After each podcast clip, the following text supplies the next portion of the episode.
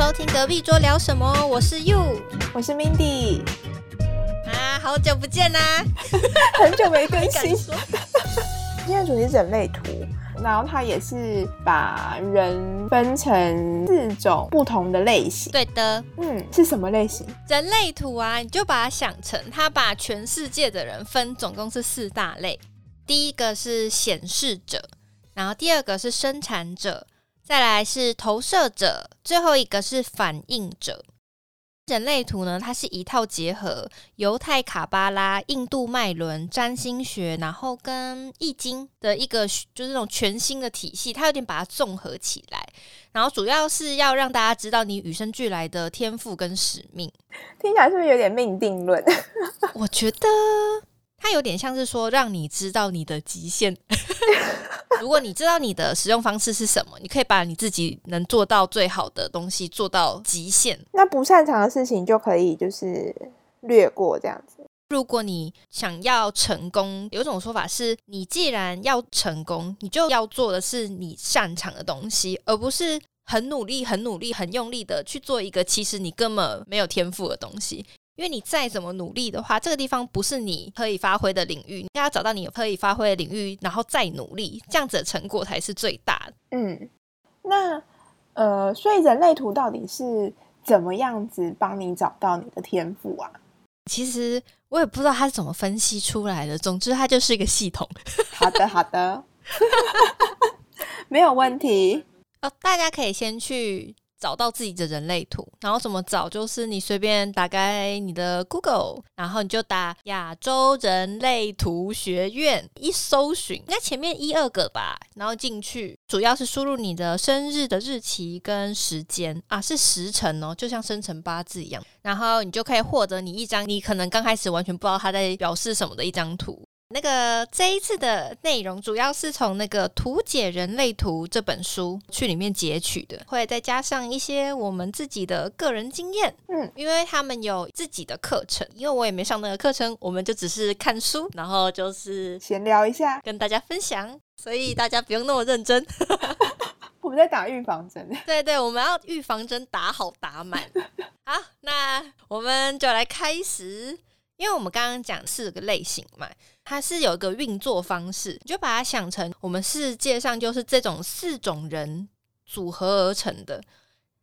大家应该有看那个《机智医生生活》吧？有耶里面不是有那个小儿科医生吗？就是那个安正元，他的梦想不是想要盖儿童医院。对，所以你就把它想象安正元他就是一个显示者，他就跟大家说我的梦想就是想要盖儿童医院，我们来盖儿童医院有一些人就听到他这个理念想说好，那我们来盖。这一群生产者就是说要来盖的人，就是负责去赚钱的吗？就是负责出力，他们就是充满能量的一群。你要把它想成他就是我们整个世界在运转主要的动力来源的人。好，然后生产者不是快乐的正在盖儿童医院，然后这时候投射者就看着在盖医院那些生产者，就说我看一下你的那个做的方式啊，流程好像怎么样改可能会盖得更好更快，他就提出一些可以增加效率的方式。就这样不是越盖越好嘛，越盖越快。等盖得快差不多之后呢，反应者就会出来去看一下说所以你们为什么要盖这个儿童医院？然后会以一个更旁观者看得更远的方式，然后去看待你们做的一切，大概就是这样子的运作方式。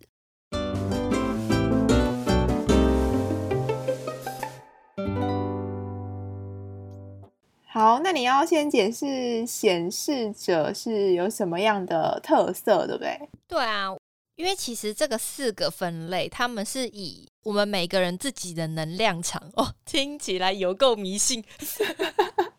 能量场就是像查克拉或者猎人里面的念那种感觉，念能力。对，就是会有一些气在身体上面流动。好，你就把它想象成这种东西好了。我们先讲显示者。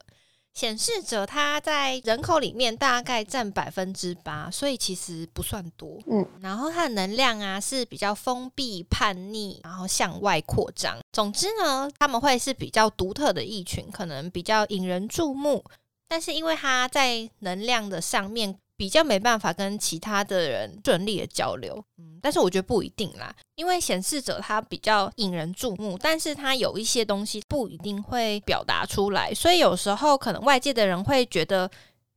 有点不知道怎么样跟你沟通或是跟你相处。但是呢，偏偏就是显示者有一个非常厉害的能力，他们是唯一这个四个类型能主动发起的类型。讲一下发起是什么意思好了。发起就代表说你是可以从无到有，然后召集众人，像我们刚刚讲那个盖那个医院召集一些生产者来做事，其实你自己也是有能力可以独立完成一些你自己定的目标，所以其实你是一个非常能发挥自己的影响力跟魅力的人。显示者像是大家一般人所认知的那种领导者的原型，就是一呼百应的那种感觉。对啊，感觉很威耶。那听起来蛮好的。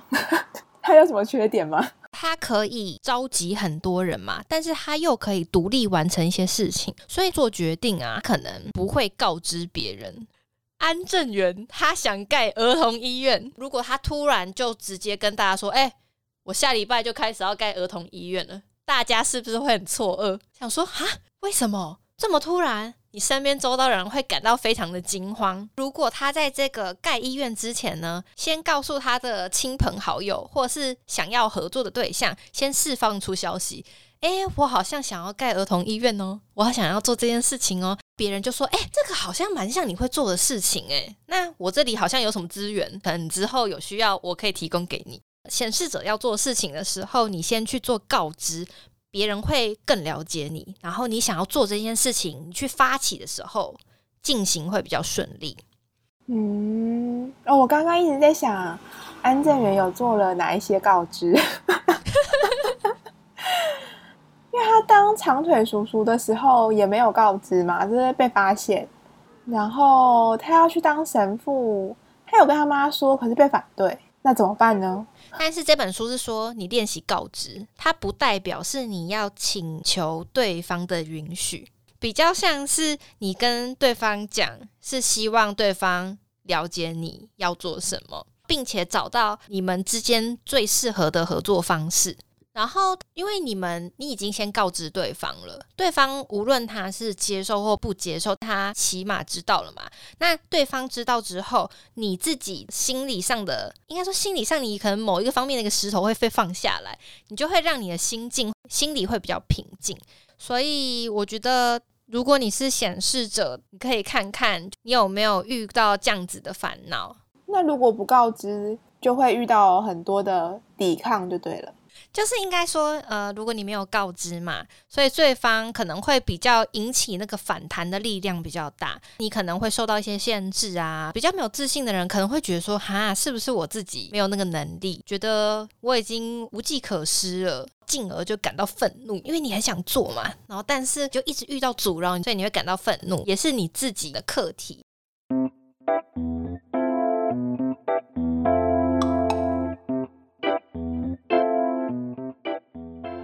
那我们来讲生产者好了。好啊。生产者有个很大很大的特色，就他们天生就有剑骨的东西。然后这个剑骨你把它想象成就是可以充电式电池，源源不绝的力量，按那个电池用没有之后又可以重新充电，就他们会有一种停不下来的感觉，一直想要做什么的那种冲动，你知道，有点像是随时像 ready 好那种感觉，开关按下去就可以开始动。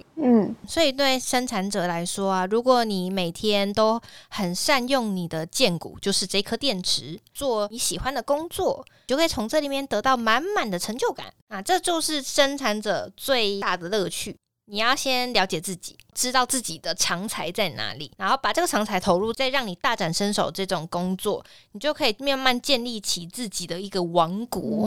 那他们要怎么知道就是自己的长才在哪里？生产者它分两种类型生产者，然后另外一个叫做显示生产者。然后生产者的有些人会称他为纯生产者。纯生产者呢，你就把它想象成他是一个马拉松的跑者。显示生产者你把它想象成是短跑选手。好，那我们就看纯生产者，因为他是马拉松跑者嘛，马拉松它就是需要很长时间的耐性，所以呢像生产者它就是属于做事呢它比较龟毛，然后比较完美主义，如果有步骤1到10，它每一个都会照着做。反过来呢，显示生产者他同为生产者，但是因为是短跑型的选手，他就会讲求效率，然后眼明手快，所以他会比较像是先求有再求好。但是你知道忙中有时候会有错，所以可能会有时候你做完之后会发现啊，好像有一个东西要去补强，你又回头去做，还是要学习一些耐性，有耐性才可以把一些细节再处理更好一点，这样子你才不会有时候做完之后发现不对，你要从头做，那你这样会有点浪费你的能量这样。生产者啊，你要怎么样去做决定？像刚刚我们讲显示者做决定是要先告知，生产者做决定的时候2个地方要注意，就是等待跟回应。好，首先就是如果你要做决定的时候，你要先等待事情找上你，然后呢对方再以一个 yes 或 no 的方式来问， yes 或 no 的方式像是好不好啊，要不要啊，是不是啊，可以不可以啊，这种你知道2选1的方式去问，然后这样子你才有机会听见自己剑骨的声音。什么声音呢？很妙欸，我那时候也觉得很妙，因为我也不是生产者，不知道到底是，对，我们都没有剑骨，对啊，零剑骨，没有生产力。那回应就是在讲剑骨的回应啊，那我们来讲一下剑骨的回应是什么。就是如果你是生产者啊，你可以自己去体会一下你自我的感受，这很玄啊，但是你把它想象说你的信赖的朋友或者是你值得信赖的人提出要或不要，可以或不可以这样子的方式去问你。例如说我讲一个最简单好了，你要不要喝奶茶？不要。你看你说不要嘛，但是不要它不是建国声音，建国声音是有点像是我在还没有讲出要或不要，我会先发出一个声音，可能例如说或是哦然后这样子，然后这个就是你建国声音，是有点是你从你身体发出来的这个回应，是第一直觉的那种。所以当发出那个声音是什么意思？你自己注意一下你那个声音的情绪是什么，他可能会是这是犹豫嘛，或是哦好啊，那个哦就是很明确，他这个第一个声音表情出来之后就是代表你心里最真实的声音哦。然后所以这是一个很神奇的课题啊，反正很多生产者好像要练习，就是确认自己的剑骨是不是很健康啊，因为你是健康的剑骨的话，你就会有所回应，而不是没有声音。那不健康是指什么状态？例如说可能没声音吧。那为什么会没有声音？我不知道欸，这个我真的不知道，我们应该要抓一个生产者的人来好好的问他们。所以就是应该说你们要有练习耐心，然后等待人家来询问你，然后再仔细听你自己的剑骨的声音，你就会知道你自己真实的答案哦。不过因为我们刚刚说生产者他一直有一个 power 嘛，然后就一直想要就是做点什么，所以有一些生产者啊，他可能会自己主动发起，可是呢他如果主动发起就会比较容易遇到没有必要的挫折，或者是你可能违背你自己剑骨的回应，就例如说你的剑骨明明是表达出你不想做这件事情，但是你却答应别人要做这件事情，就很容易会造成做自己不喜欢的工作啊或什么的。我们刚才讲就是生产者他必须要做自己喜欢的工作嘛，因为他把力量放在对的地方如果他做到不喜欢的工作啊，就是他长期就会开始累积那种挫败感，甚至有一种状况是他可能工作很忙，但是他发现他回家不累，工作真的是对他来说太无聊了，他的能量都没办法用在好的地方，因为你能量很多嘛，所以你是不是就睡不着，这能量积在身体里面，然后你会影响到你的睡眠，所以会让你的状况变得越来越差。必须要找到你喜欢的工作，然后好好把你这个能量正确的运用出去，用完之后你晚上就会得到很好的睡眠，隔天你又可以变成 100% 的电池，又是个全新有活力的一天。嗯，好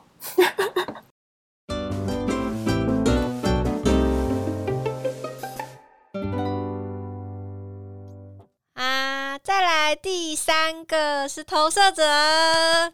拍什么手 啊因为我们两个都是投射者我想投射者应该是你最了解的一块了，因为我一直看人类图的解释都只看投射者然后他的解释也我觉得也非常的抽象。好，说来听听。对，他就说投射者的设计是将焦点向外，就是透过关注啊，观察别人，然后研究学习，进而了解自己。所以你要研究别人，然后了解自己。我觉得好累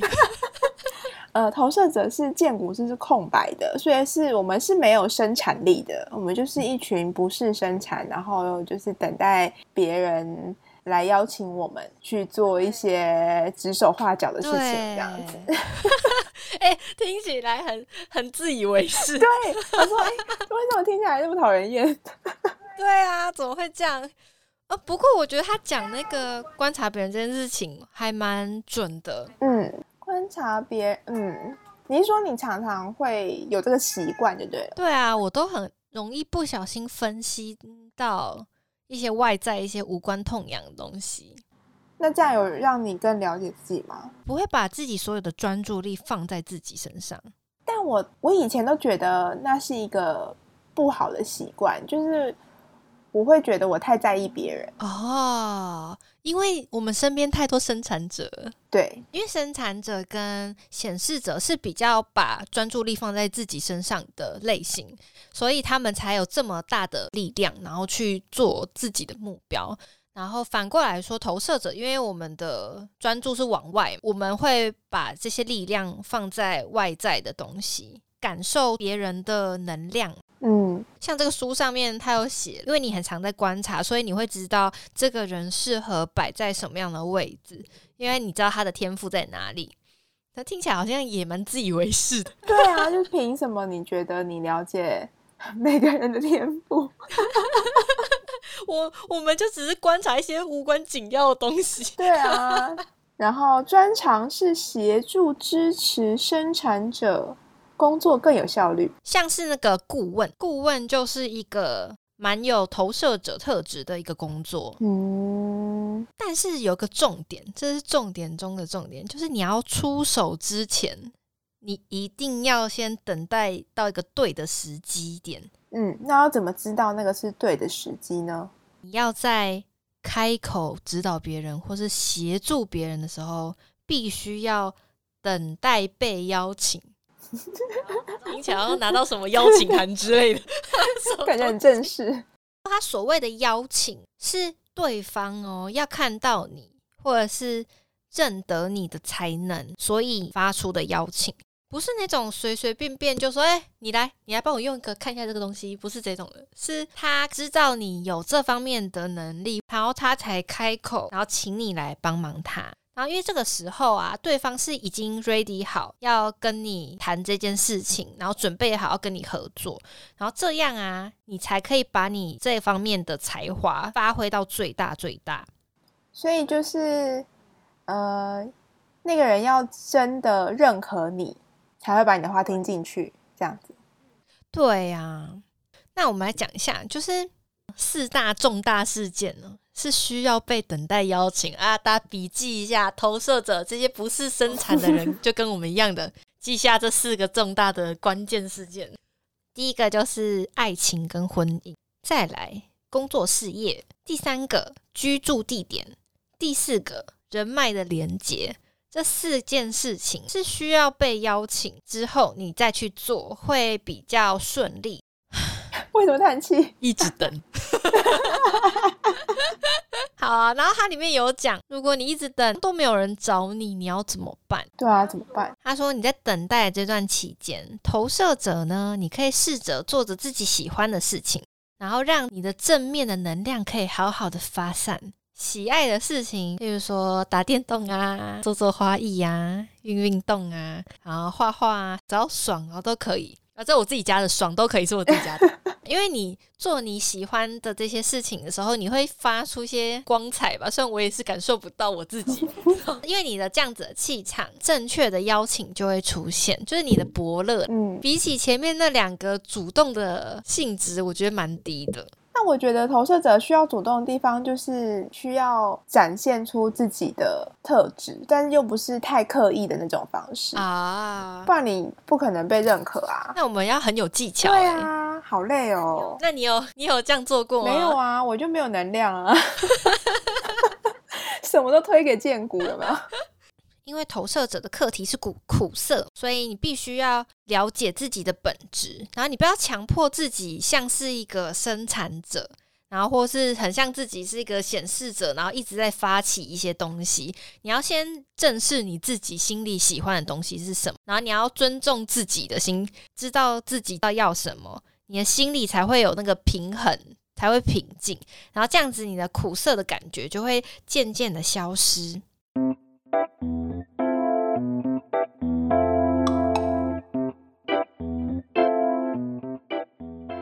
好，最后一个呢叫做反应者。反应者很特别呢啊，刚刚忘记讲，投射者大概占人口的 21% 左右，然后反应者呢它只有 1%， 非常的少，里面最少的族群。他们的能量场啊，展现的方式是很朦胧的，有讲跟没讲的一样。对应该说他们的角色很特别哦，因为他们很敏锐，然后敏感，可以清楚的感受到周遭的环境跟其他人的能量状态，并且可以放大这些能量。好像听起来有点像刚刚的投射者。对啊，但是他们有个能力，他们就像个不粘锅一样，不会随着外面在那边起舞的。投射者就会，是不是很厉害对，我们就会在那边等一下他们要干嘛了是不是啊？然后心里就会开始慢慢跟着外界混乱。他们反而是不会随着外界起舞，但是他又可以感受到观察到外界，我觉得这个蛮厉害的。所以呢他们就不见得啊会有兴趣要研究自己，也不会过度去关心他人，他们就是对别人的影响。是听起来好像那个修道很深的感觉，就是有一种隐士啊，隐士，因为他们对他们来说啊，每天都是不一样的。这个不一样是说没有固定的运行方式，像我们前面提到三个，其实他们都会有一定的方式嘛，所以就是也是非常让人家捉摸不定的啊。它有一个非常悬的地方，怎么样？就是反应者呢，跟月亮的运转紧密相关哦。所以是一个循环的概念，周期呢是28天，听起来很像什么惊奇的周期因为他们每天的感受都不一样嘛，这样子日子一天一天的过，然后那个答案会越来越显现，所以做决定呢大概需要28天，也太久了然后它里面还写说，如果呢你过了28天你的答案还是很模糊，还需要再一次的周期，要花2个月做决定，会不会太久？然后他还有讲说，如果啊这件事情可能你过了2-3天你就已经忘光光了，就代表这件事情就是对你来说真的是无关痛痒，就把它就放置吧。所以他就是给大家的建议是如果你是反应者啊，你尽量能给自己充足的时间去体验就是每件事情，这样才可以做出正确的决定。他们需要时间，就是简而言之是这样。反应者呢像是一面镜子，它可以反映出就是周遭的情况，很有趣哦。他说如果你待在的环境是一个很多生产者的地方，你就会反射出生产者的样子。相同，如果你是在一个投射者非常多的地方，你会反映出投射者的样子。所以可以一直反映出很多的能量，然后每天就是需要一个自己的独立空间，然后跟自己相处。像我刚刚前面讲的那个宋和要多多接触大自然，然后可以得到心灵的平静，或者是你可以练习冥想啊，或者是静坐的方式，都可以得到你的身心平衡。我觉得很棒耶，我那时候在整理资料的时候，我就想说啊，反应者感觉就是一个感觉可以很自在的一个类型，就是自己一个人可以活得很好。但是他说他们的课题是失望。什么意思？就是跟前面一样是老这样子，要理解自己的设计要了解自己重要的是要去体验每一天，然后就是因为你每天都会有一些新的感受，发现你生命中的惊喜。哇，听起来像在传什么道，是一个很跟灵性相关的一个角色是我认识的那个反应者的朋友也是非常的优秀，我觉得他可能真的找到自己身心平衡的方式了吧。讲完了，然后以上就是4种类型，耶，就是这样啦，大家可以去看。然后